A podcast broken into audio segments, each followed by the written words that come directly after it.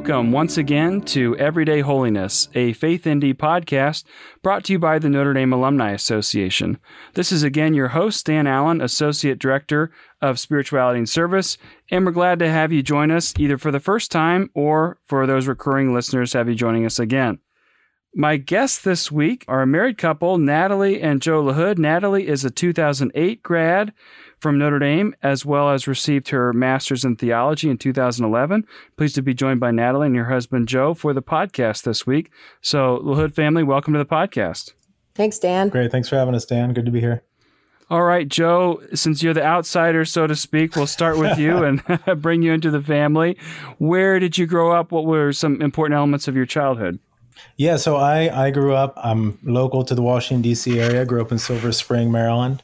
And I guess I had what would be considered a fairly unique upbringing, although for most of my life I didn't view it as that. Mm-hmm. So when when I was born, my mom decided that she wanted to obviously not obviously, but in those days, as in the early '80s, she wanted to she wanted to stay at home with me, but she also wanted to continue her career, which was working as a special education teacher.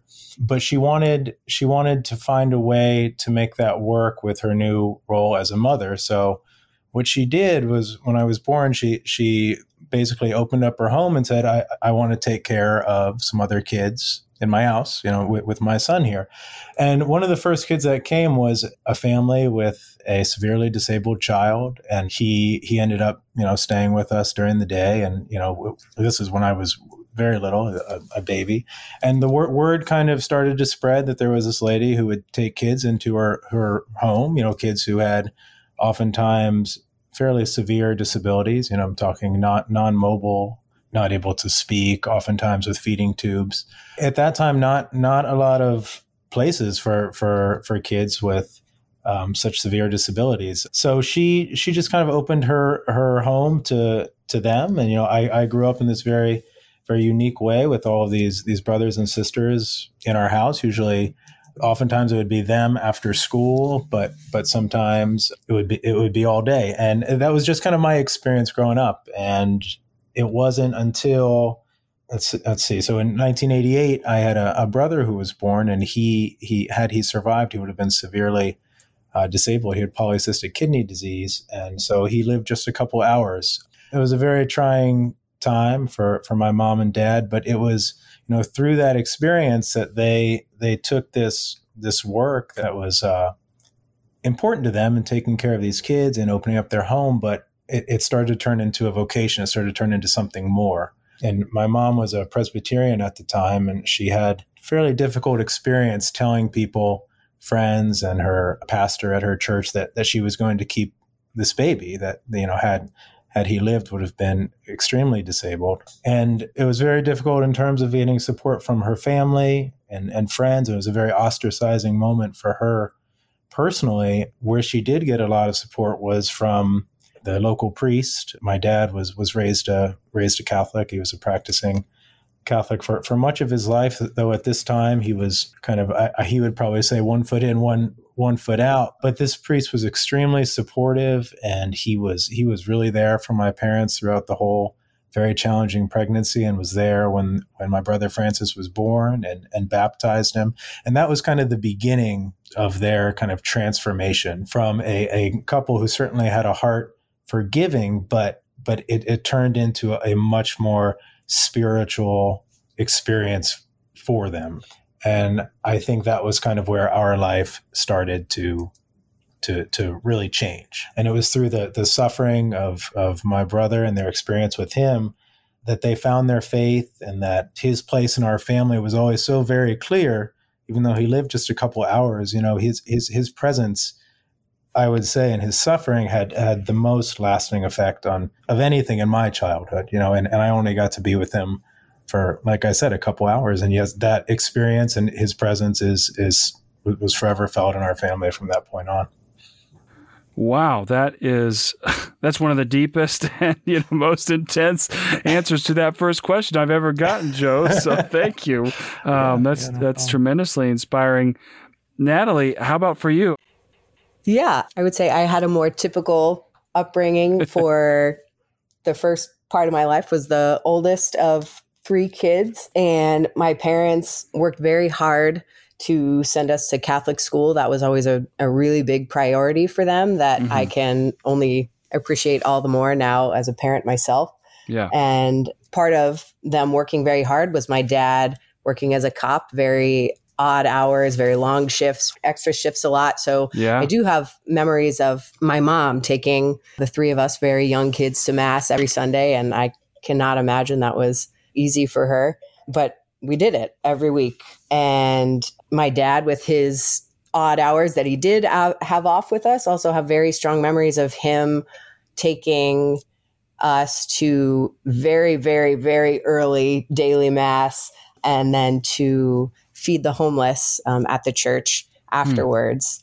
Mm. And while we didn't do anything particularly big as far as prayer and practice of faith, I would say throughout the week, other than being able to attend mass together, those were those were definitely strong and defining moments of my childhood. And as well, I have very, very strong memories of always Holy Week every year. We went to all the liturgies mm-hmm. and always went to the cathedral for those and can still feel viscerally my nervousness at having to kiss the cross on Good Friday and could like feel my little feet walking up the aisle to do that and and and still celebrating Holy Week liturgies even now some of those kind of memories still still come back as a kid that that was something we always did together.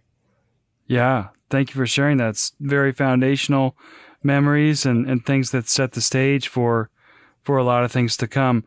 Joe, as you kind of discussed faith in your house and saw your parents live it, what were some prominent memories that you have where you realized this was something very important to you and your family? I think the biggest thing would be that my parents, kind of after after the experience with Francis, became lay missionaries of charity, and they, my dad especially, just kind of got slowly sucked into the life of the the sisters in in DC, the contemplative sisters. I say sucked in because they would be like, "Hey, come do my come do our garden in the front yard, or go go buy us some dark chocolate, but not too sweet because we can't it can't be too sweet, or you know, go send this package in the mail." You know, odds and ends where they were just kind of using those errands, not using, they, they certainly need the help, but have, using those errands to kind of bring him in to their family. So, you know, one of my most vivid memories is so them being lay missionaries, we, we got to meet Mother Teresa when she was right. here in, uh, let's see, would have been 90, 92 or 93. And I've, wow. I have this very vivid experience. I can still see through my childhood eyes kneeling in their little chapel, feeling like we were there for hours. She was running late and I, it was, felt like we were there for two or three hours waiting for, for mother to come in but it was I think we said two rosaries in the time. It was probably like 30 minutes, you know. But being eight, I was like, oh, this this is forever. Kid and um, you know, being able to meet her, um, especially now through through pictures, seeing it. You know, I was I was only eight, but you know, my sister was a baby and she was playing on the floor with my sister, um, and just being able to have those pictures in our house, and you know, being able to kind of relive that childhood experience whenever I walk by those kind of images here is is just such a neat thing to, to think about. You know, I, I, I won't speak for my, my parents, but I know they had a very profound experience kind of meeting her in the flesh, really just experiencing really what, what they saw as, as the face of Christ in her. So, you know, that was a very formative experience for me. And also we would just go down there pretty frequently to, to meet with the sisters and, and see them and, you know, do things outside their home. And yeah, that, those are, those are some of the more vivid images that, that stick with me from, from childhood. Yeah a canonized saint, no less. I mean, yeah. that's to be able to be on that on this side of that, and to know that you were able to interact with a person like that. That's uh, that's very inspiring. Natalie, for you, there's kind of that time in adolescence when you start to figure things out for your own and some people push back against the faith, other people deepen it. What was your time in adolescence like as it related to your faith? Yeah, my dad, when I was in eighth grade, was invited by my uncle to go on a pilgrimage to Medjugorje. Mm-hmm. And he came back, and I think my mom thought he was a little crazy. I think we all were like, Who is this guy uh, for a little while? And he eventually convinced my mom to go uh, many months later. Took a lot of convincing and uh, saving up money, but uh, Sure. she eventually went and she came back and they ended up taking all three of us kids uh, my freshman year of high school that we missed a week in the fall and I was kind of mortified. I was like very type A, very into school and my sports, and like you don't miss stuff like that. Yeah, yeah. this is Um, life and death and- here. Yeah. so we went uh, as a family and that it was just it was a week of uh, Medjugorje back then compared to what it is now apparently uh, was was just very simple like we stayed in a missionary's home a visionary's home and we prayed all day. We, we walked up a mountain praying. We walked down a mountain praying. We went to mass. We came back out. We had lunch. We said a rosary. We walked up the other mountain praying. We walked down the mountain praying. And well part of me as a you know 13 year old was sort of like well this isn't how i was planning to spend my fall break. Uh, was was very moved by the experience um, just the welcome that the village had for us and the the way these people prayed and the the sense of peace was uh, just something I very very rarely experienced in in that way in my life and was such a gift and um, I, I wouldn't say that that it has been definitive of my spirituality especially as I've as I've grown and Sure. people have their own questions and qualms about Medjugorje and what really goes on there but I can say uh, personally and in my family's life real miracles came from it my my parents had had decided after the us first three kids that they they were done and they they were done having kids and and this was our family and and after their experience and and kind of conversion reversion they had there they discerned that God was calling them to be open to life again and um and ended up having two more kids one when I was a sophomore in high school and one later when I was a freshman at Notre Dame and Yeah. wow. um, as, as much as again as a high schooler thinking the week i'm getting my driver's license i my mom's having my baby brother like this Right. is Wow. this is weird this is what i wasn't what i could have imagined or, or probably would have chosen at the time i was a little bit mortified then too but to to see my parents just totally transformed in the way that they, you know, fasted and tried to get us to pray the rosary whenever we were, um, you know, would cooperate with that and, and, and to, to really pray and to, to see what the experience meant to them and how, how it transformed them and their desire to really serve God. And, and so much so that they, hard as it was, decided to be, to be open and to have two more little ones as the rest of us were in high school really had an effect on me to see like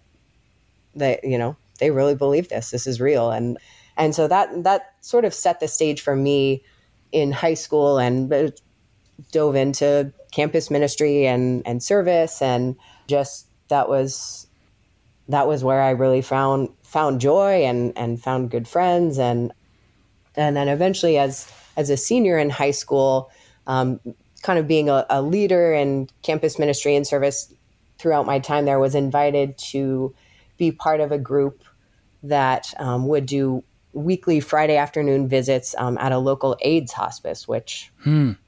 ended up being another really, really just moving, pivotal moment in my life. My first real experience of service that, that was really at that kind of depth on a personal, relational level. The first kind of experience of, of ministry, of presence, and just what it meant to, to, to show up and, and try to pray and be there for someone and especially someone who who was dying um, Right. was Yeah. was probably one of the most uh, transformational experiences of, of high school and adolescence for me. Yeah, I can only imagine. And and the fact that for both of you really it's the witness of your parents that is definitely having an effect and, and helping you understand your sense of self and who you are. Joe, for you as as you thought about your parents and, and living that vocation and, and welcoming all these children in, how did that kind of factor into what you understood your gifts to be as a young person? Yeah, that's a good question. I think the experience of my childhood kind of would shape me in, in ways that I, I wouldn't really understand until later. You know, right. like the, the, way that I grew up was so unique, but being a child, you, you don't experience it as unique. You know, it's mm-hmm. it's all you it's all you know. Thinking about this later as I'm as I'm growing up in high school and like what is this thing that that I have experienced with these kids, with these families, and having such a large, large extended family and the and the love that I saw there. I guess the only thing that that I can really say is that it allowed me to see really what what Natalie experienced in the in, in visiting the AIDS home is the the awesome power of just being still with someone.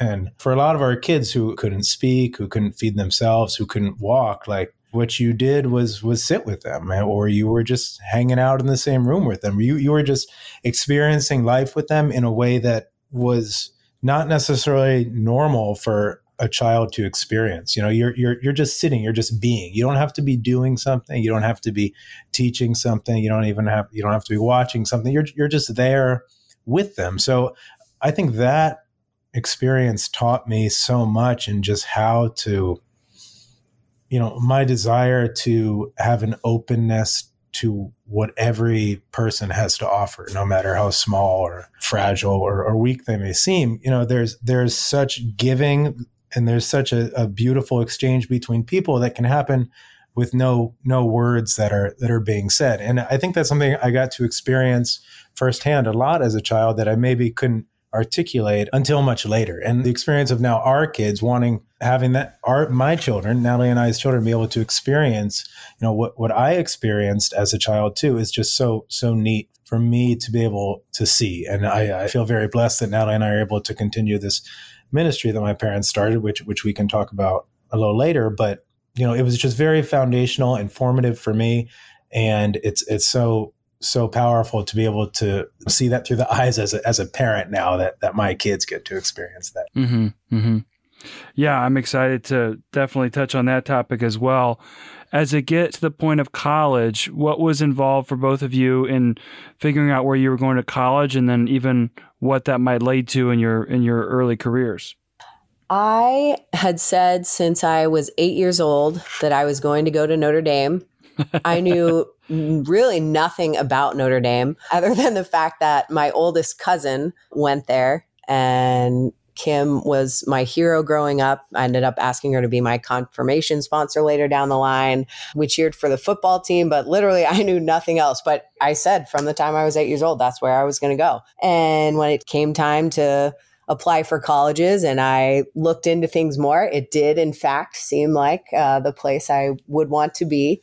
Um, uh-huh. Hadn't visited it yet still, but I applied early and and got in. So that was the first place that I heard from. But then hearing about financial aid as I was hearing from all the other colleges that I had applied to, it was looking like I was going to go somewhere in California that was going to be more financially feasible than a yeah, lot of the Catholic schools. Yeah. Yeah. Seemed like they were going to be able to make things. And I still hadn't heard from Notre Dame, still hadn't heard, was being pretty disappointed by my options at uh, some of the Catholic schools. And so I will never forget the day the envelope came in the mail and it looked kind of thick and it looked maybe promising, but I didn't have, didn't want to have my hopes up, but tore it open. And, and in fact, Notre Dame was just so incredibly generous. Um, as, as I know they are with so many people, so blessed to go there and, uh, called my dad at work and screaming and crying that uh,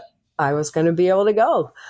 Yeah, I, after then finally being able to visit, now that we, we knew it looked like I was going to be able to go there, just as so many of us uh, experience on campus, just the the campus life, even on a on a really gross February day, there's just something tangible and that students convey to each other to those who are who are visiting that I just knew that's where I wanted to be.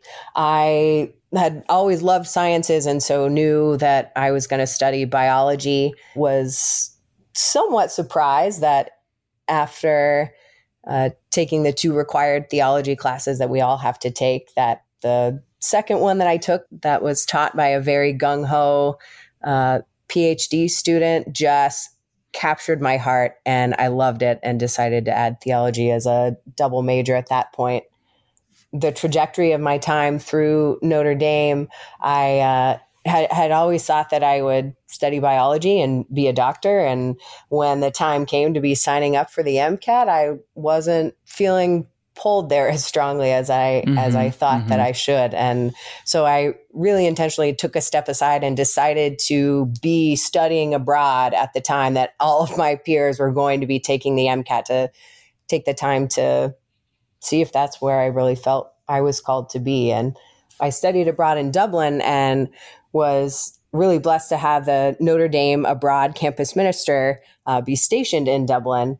Mm-hmm. And was able to, I, I think, have a little bit of an unconventional time abroad in that I spent a lot of it on went on several pilgrimages to Rome and Florence and Assisi. I revisited Medjugorje and with the Notre Dame campus ministry over there was able to do some days of reflection and a weekly milkshake mass and things like that that really helped me to solidify in my heart that I knew that my life was going to be taking a new direction and and I, I really wasn't feeling called to go to medical school and I um, came back from that semester abroad and went straight into being a counselor in the ND Vision program mm-hmm. and that was that was the summer before my senior year and that that was just an affirmation on top of all of the other affirmations that had been falling in line that spring that I felt I was really called to study some more theology and pursue ministry. ND Vision was the place I, I would really say where I found my core group of friends at Notre Dame, these really yeah. joy filled, loving people who loved each other and loved life and loved God, and faith was the center of their lives. And it was just an incredible summer and, and gift from God giving me the the kind of peace to say okay, you're going to go a totally diff- different direction than than you'd always thought, and and it's okay. And That's it okay. might take a, yeah. a little while to figure out what that is, but you have a community to help support you in that, and and let's do this. That's great. That's great, and and your openness to that uh, change because I know that can be disconcerting sometimes for the high achievers that often come to Notre Dame that they're changing course, but it's great to hear that openness. Joe, for you, where did you go to school? What did you study? What was what kind of went into those decisions? Yeah, so I I went to Providence College up in Rhode mm-hmm. Island. I was a mm-hmm. history major with a couple minors in, in writing and theology. I kind of always had in the back of my mind that I would become a, a teacher, which is what I, I actually, in fact, did did become, and I'm still still teaching today. Mm-hmm. But my experience in, in, terms of faith in college was shaped shaped a little bit more of outside of college. Even though I went away, I, I, had a very strong core group of friends back home that we got we got to know each other through our our local youth group, and, and there was a, a couple of adults in our parish who were who were very intentional about trying to form a youth group that would last beyond simply youth. Hmm. Yeah. After we graduated high school, we would continue to have these yearly retreats where we would all get together, you know, once a year for a weekend. Um, and these these two adults, John and Mary Beth, would lead them, and you know, and we we had a group of of twenty or thirty young men and women who would come on these things, and these are really the the foundational and the the the foundational friendships of my life. And, you know, after we graduated from college, we continued these retreats and, you know, people had kids, people were married, and we would still get together, even though, you know, people are coming from separate places. 20 years later, we're all still friends. Wow. Our faith is at the center of that. And we work together. We have kids going to the same schools. And it's very kind of, kind of intentional friendships that were formed by the adults in our lives who, who really wanted to, to care enough to instill the next generation in in the value of Christianity in terms of it being personal and it being mm-hmm. relational and not just you know this thing that's that's up and far away, but it's right there. It's like when you're having a kid, they're they're there with you. You're each other's uh, godparents. You know, so it was a very intentional formation from the adults who are who are around us who gave so much of their time and energy to this and whose whose fruits are paying off in this life and the, the next. I can only imagine. That was more of my my experience of of faith at that time in my life. I, I had a I had a great, you know, group of Dominicans uh, at Providence and great friendships there. But it was still kind of the the home life that that kept me me grounded in my faith. Yeah, yeah. What a tremendous gift for you as a as a young person to have that. So when did the two of you meet, and how did that relationship blossom? We, we met because I was living with a couple of of domers, uh, and I, I I guess just one actually, but there, there were a lot of Notre Dame people in the DC area, um, mm-hmm. and our house of guys had Natalie's house of house of ladies over one night, and we just kind of kind of hit it off there. I was going to say maybe we could back up just oh. a little bit. Before that, I would say that I I had just returned from almost two years in Thailand as a missionary. Okay. And I had gone with organization called Consolatio, whose mission was to be a presence of hope among marginalized and suffering people around the world.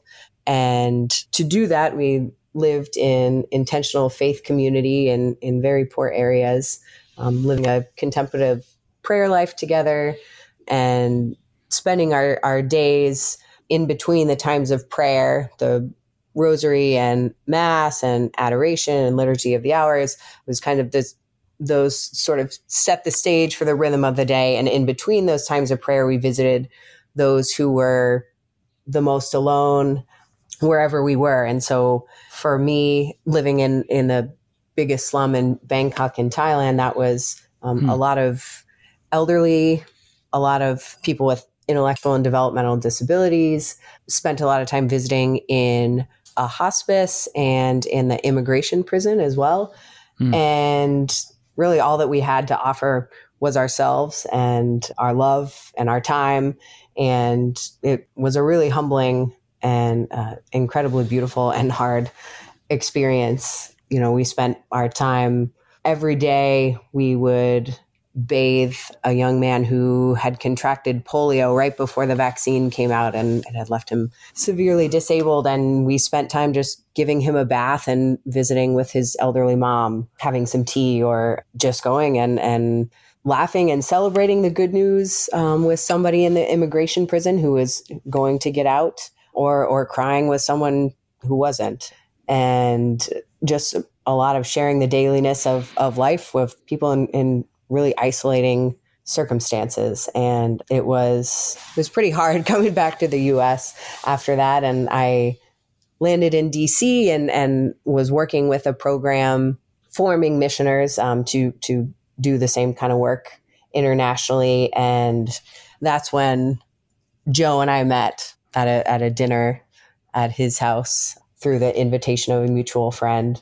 And it was as Joe was asking me you know, about my time in Thailand, and uh, I, you know, I was still new in DC, and he talked about his upbringing in St. Joseph's House, and I think we both kind of had this aha you get me moment yeah yeah that uh as i was trying to articulate my experience and he was trying to articulate uh, what his childhood was like there was a lot of overlap and and understanding that just led to kind of a comfort and and and and deeper questions we were able to get to much more quickly just because that sort of set the stage.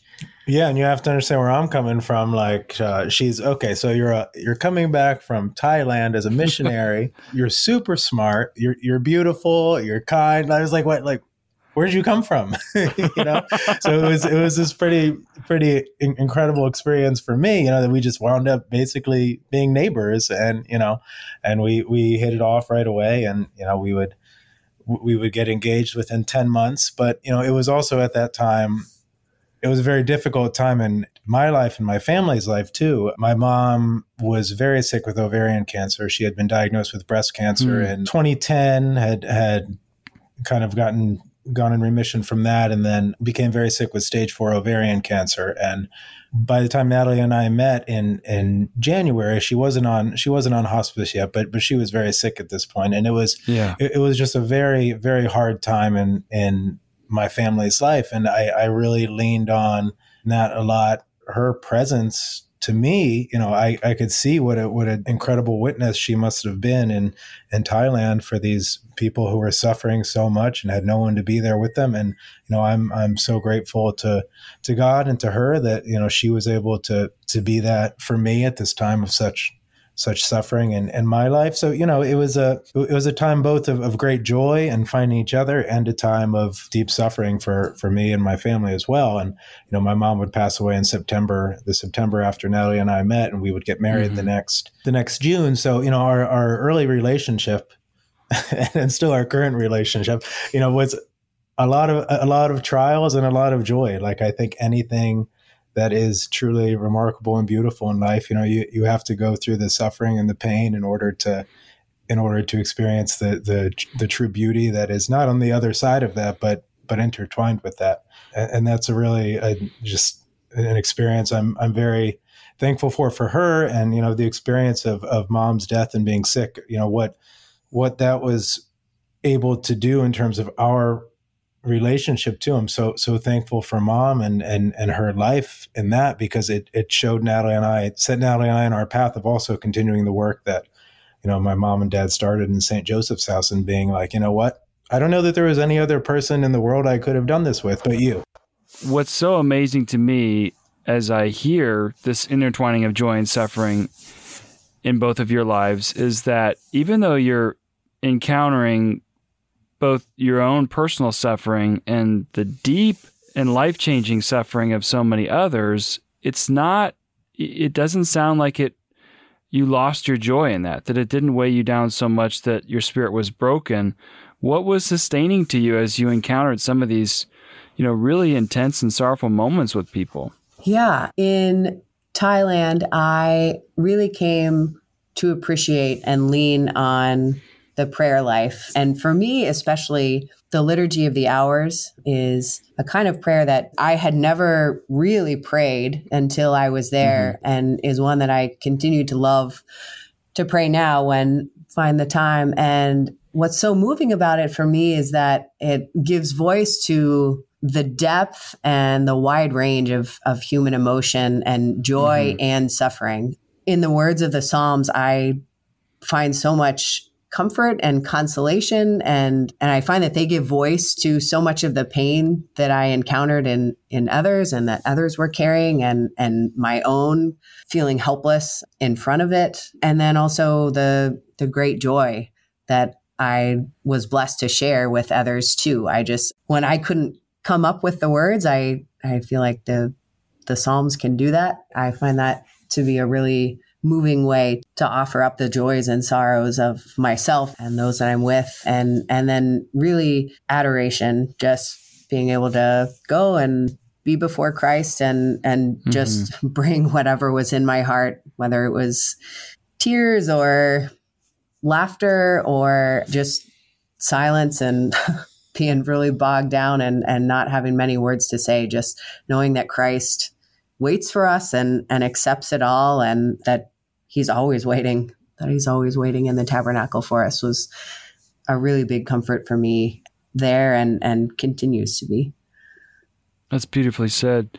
Joe how would you respond?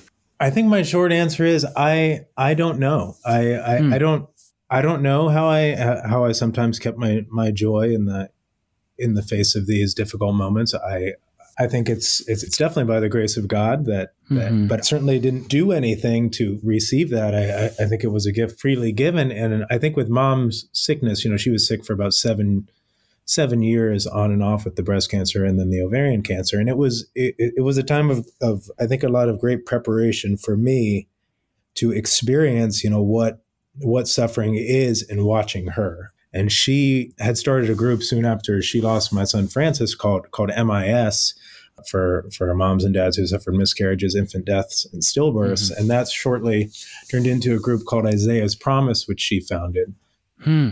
which would essentially walk with men and women who had a poor prenatal diagnosis from from the time that it was discovered and, and until after the baby was born and you know her last couple of years they were still kind of doing St. Joseph's House as much as they were able, taking care of a, our uh, kids with disabilities. But she most waking hours in the in the evening after that, she, she was on the phone with with these parents who were who were suffering so much and just just spending oftentimes hours on the phone with various people. And I think she, and she kept her joy through all of that. You know, like she mm. she was dying and she was able to give what she had to others. You know, so wow. I think watching her example of not not just not not just what it means to live, but what it means to die was was just so so inspiring to me that it you know I'm it was hard for me to say you know I'm I'm certainly I was I was sad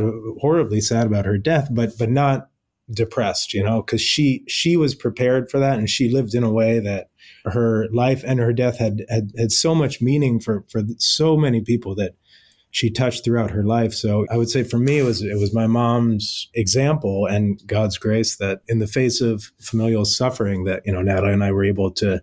Natalie and I got married, you know, eight months after that, and experienced this great joy of our marriage and our, you know, our kids who would come soon after. Mm-hmm.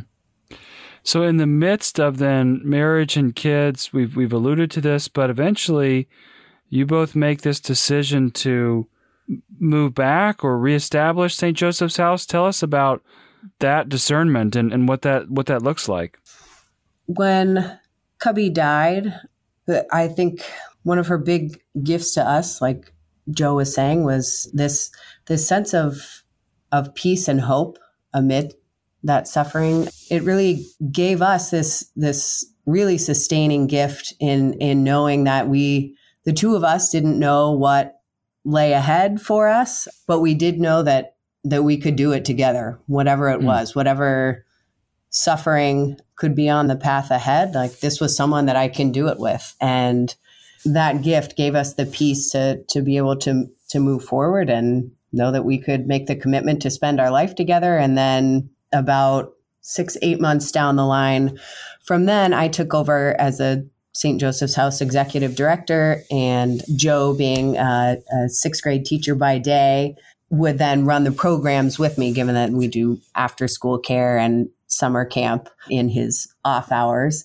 And so, right after we got married that June, uh, we came back from our honeymoon and we started summer camp together. And we were running it out of its original location, out of uh, the addition on Joe's parents' house and continued to run it there for several years and found great joy in doing it. It became more and more challenging the more kids that we had. Um, we had um, our first Gabriel was born right before our, our second St. Joseph's House summer. And so as a six week old, he came along for the ride to camp every day.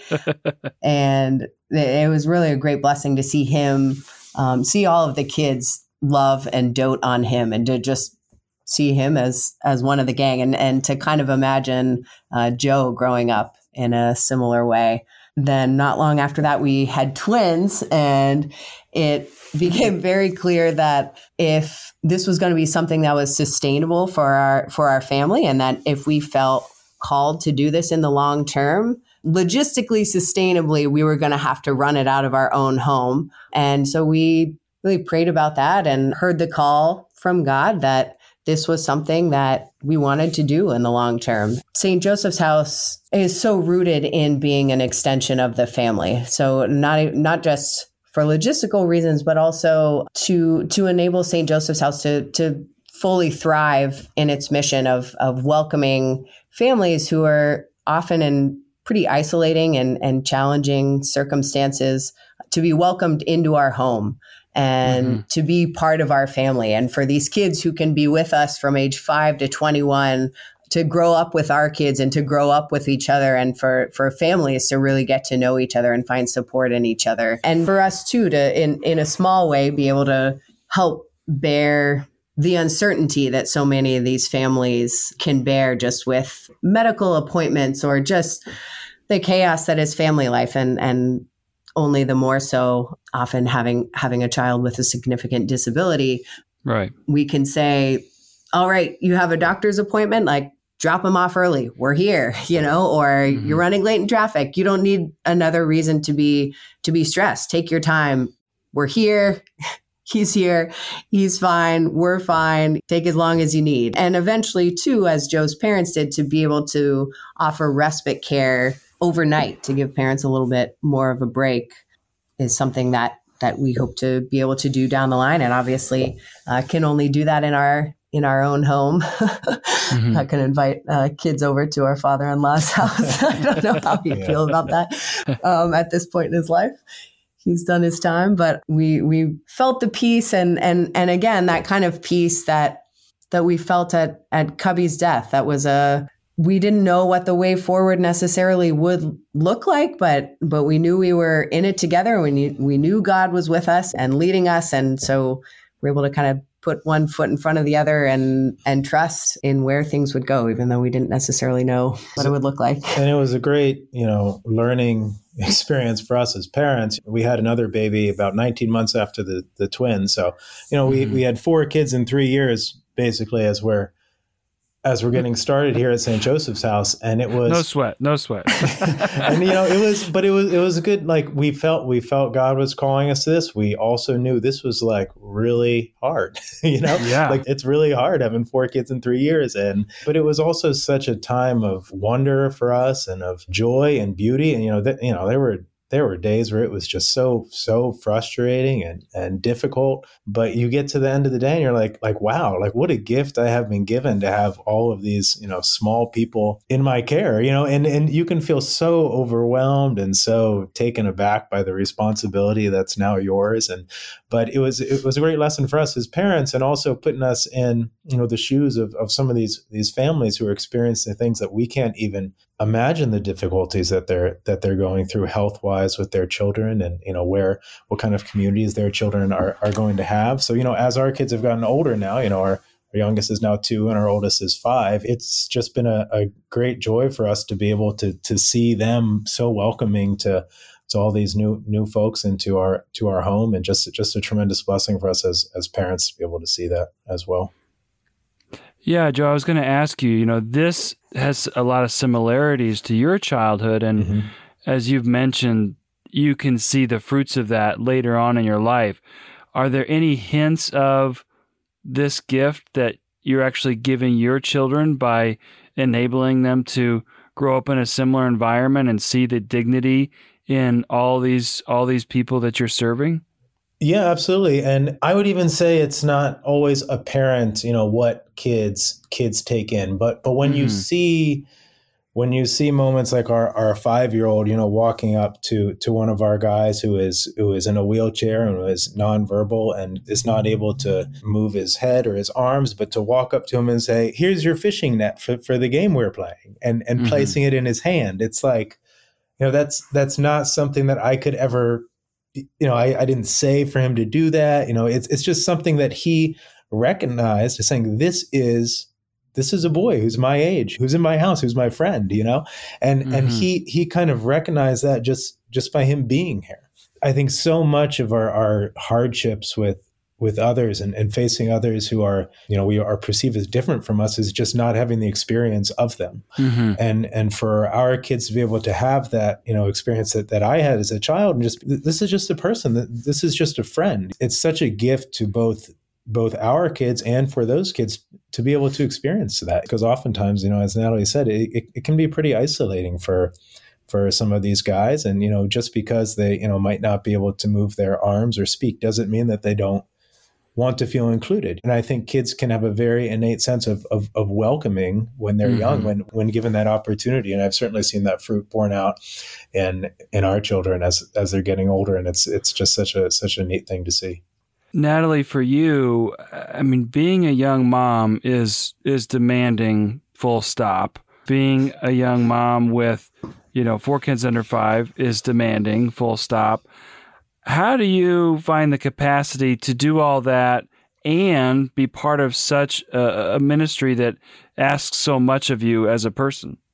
That's a good question. Great question. um, I mean, I'm tired thinking about it, so just like, where where are you finding the the wellspring of grace and energy here? Yeah, I mean, Joe is my rock. He is he just exudes peace and calm. He is a rock. And like the kind of things that I have to read and reflect and pray and come to these insights that like, you know, from the saints, saints who have suffered and come to these really profound insights. I have to sit and wrestle and then you know, I'll say it to Joe and and it's like, "Oh, you already know that. You just you just live that." mm. Like you just just innately is this profound rock of our family. And and he keeps me steady when when I feel like I can't keep going. And really the the grace of of marriage the sacrament of marriage is is just incredible. The wellspring of of grace to to just keep going when you you feel like you can't sometimes. And just trying to have eyes to I think for for the little nuggets of joy that come and and just kind of affirmations that we're on the right path. Like mm-hmm. joe was talking about the the very challenging circumstances that families and and parents can be in and and just how demanding sometimes the the round the clock care can be. And to be able to to share that for a few hours or day or or a week and to feel really exhausted but to know that that others carry that suffering all the time and around the clock and to be able to to offer that for that and for them and with them and and be united in that and and know that Christ is carrying all of it and all of us just uh, yeah. uh, to to help us all keep going and to be in it all together just trying to to do our part and carry each other when we can and be carried when we can't yeah there's something about that and I mean, both of your lives are, are witnesses to this, but that when we walk alongside people to Calvary, I mean, you think of Veronica, you think of Simon, you think of the weeping women, the people who were with Jesus on Calvary. I mean, they, they were suffering too in their own way, but by entering into that suffering with each other, suffering with that compassion, they were able to, to handle it together. And, my own I've, I have a son who has some special needs and we've had to visit some children's hospitals at, at times. And boy that really puts things in, into perspective when you're not sure how you're going to deal with your own stuff but then you see what some other people are going through and it's just okay we're we're doing okay. Or or gosh let's let's pray for them because what they're going through seems seems much harder. I don't know joe have you had experiences like that in this ministry yeah, I mean, it kind of countless times over the last almost 40 years you know my my biggest inspiration aside from my mom and dad is is uh, and i kind of spoke about this about our, our housewarming when when we opened up uh, St. Joseph's House here out of our home is the, the inspiration of of the parents who mm. whose kids are, are are in our care for but a brief time. Their witness to me is the kind of the, the kind of witness the, the kind of love that that I can only imagine stems from Jesus, w- whether the parents are Christian or not, and and we we mm-hmm. serve any families here, um, sure. but the kind of joy that I have seen parents express, the kind of the kind of thankfulness that I've seen countless parents express at their own children's funerals that that I've attended through the years is, you know, what a what a gift these kids have been to to their families and and mm. to hmm. their parents. And the number of parents who have said, you know, this child saved me. This this child taught me what love means. This child taught me what what sacrifice means. You know, it, it might not have been what they would have chosen if given any chance, but sure given the life that they have, you know, I, I none that I've talked to have, would have ever wished anything differently for for their child or, or their relationship with their child. So you know their their testament and the experience of their lives has has been the, the greatest source of, of inspiration for me to to try to continue this this work um, and and to try to do whatever small things we we, we can to, to live in community with with these families. Well, I'm sure you're both a tremendous source of grace to those families during some very difficult times. So that's a great witness to all of us. And although we've been talking about these themes throughout, I feel like I do want to ask, as I normally do for both of you, who have been some of the models of holiness that really come to mind when you think about living a holy life? I've spoken about it a, a, decent amount already about my mom, but but for for me, her her experience of what what holiness is wasn't you know it was a it was a lived holiness. She was mm-hmm. she was a much more kind of boots on the ground person. My my dad very different very contemplative very very holy very deep. They both kind of a, approach the faith in, in very different ways and that that combination for for me you know kind of gave me kind of a great insight as to as to what a faith fully uh, and, and truly lived means. So for, for me, it was, it was certainly my parents and, and through the missionaries of charity and, and Mother Teresa, kind of that that example of you know as Natalie has talked about that that ministry of presence and of and of giving and just of, of being that has that has been my kind of model throughout throughout my life of holiness and and, and what I can you know hope to to shoot for someday. Yeah. One who a saint who well, not canonized saint yet, he's venerable, but uh, who has been very close to me in recent days and years is uh, Venerable Francis Xavier Nguyen Van Thuan. Um, mm-hmm.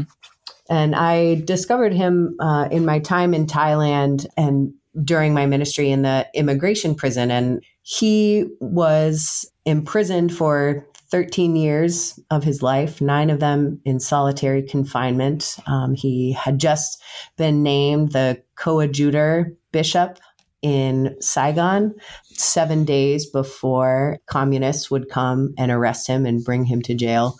He lived in prison with such hope and using the little that he had, you know, paper that a, the boy bringing the newspapers in um, would sneak in scraps of paper and he would write notes of hope to be sent out and shared with people outside the prison or celebrating mass on the palm of his hand with you know hosts and wine that were smuggled in uh, to converting his jailers so well and so rapidly that they had to be rotated frequently.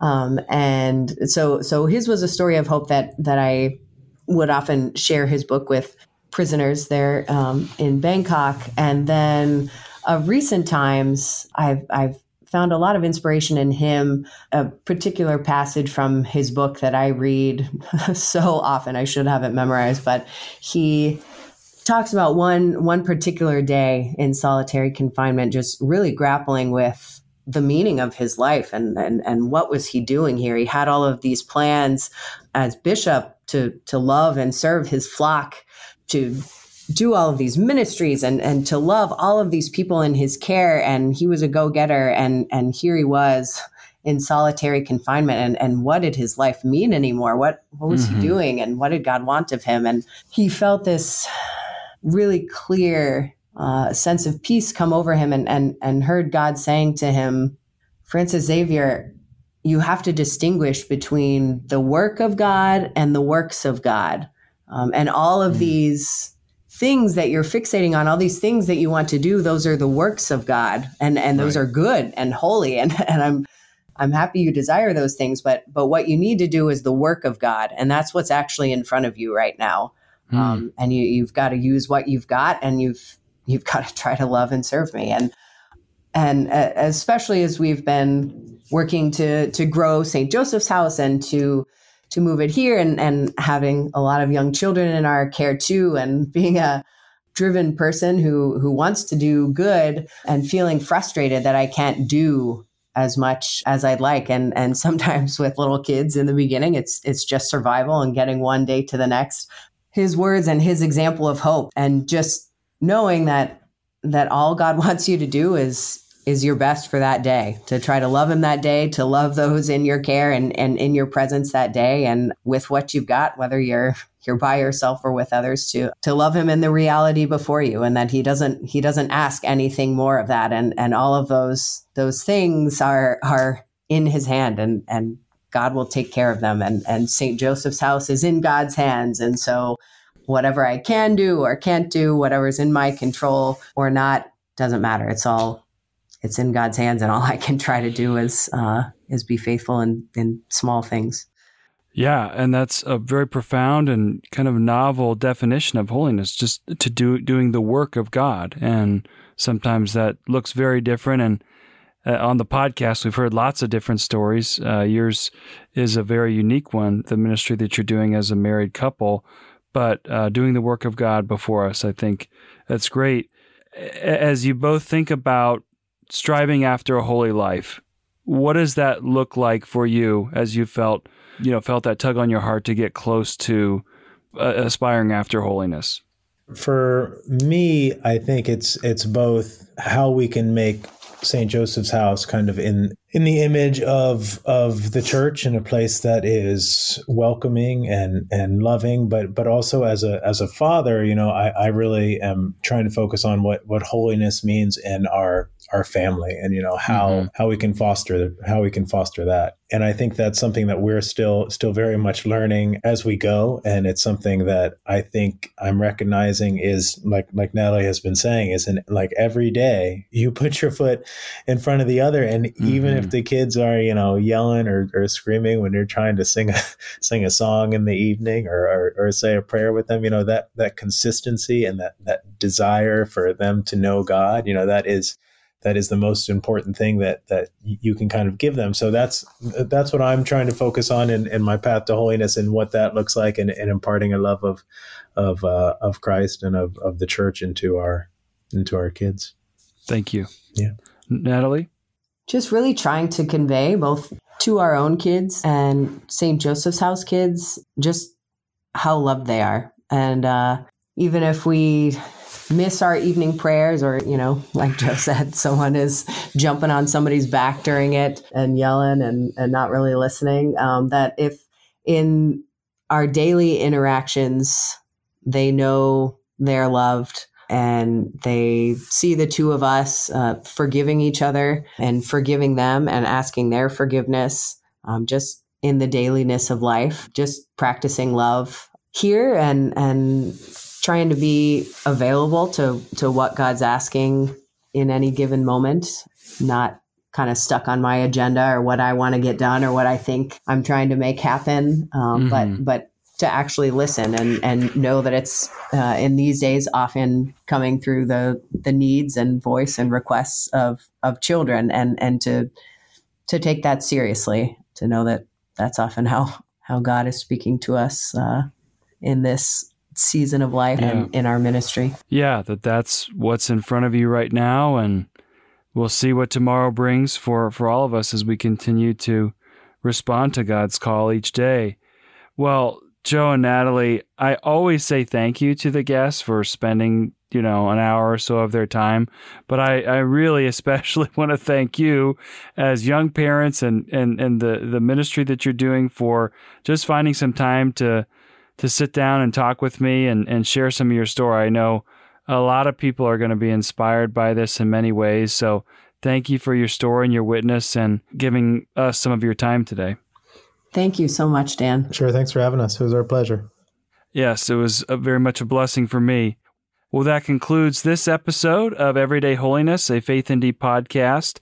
If you'd like to find out more about Joe and Natalie's ministry at St. Joseph's House and support them, you can visit their website, stjosephshousemd.org. That's S T and then josephshousemd.org. So I'd love to uh, have people be involved in that ministry if at all possible. And if you'd like to subscribe to the podcast and share this story with others, we invite you to do that, to rate the podcast as always if you enjoyed it and to also subscribe to our Faith ND daily gospel reflection at faith.nd.edu slash signup. Thank you for spending your time listening to this story and many others. And until next time, you'll be in our prayers. God bless you.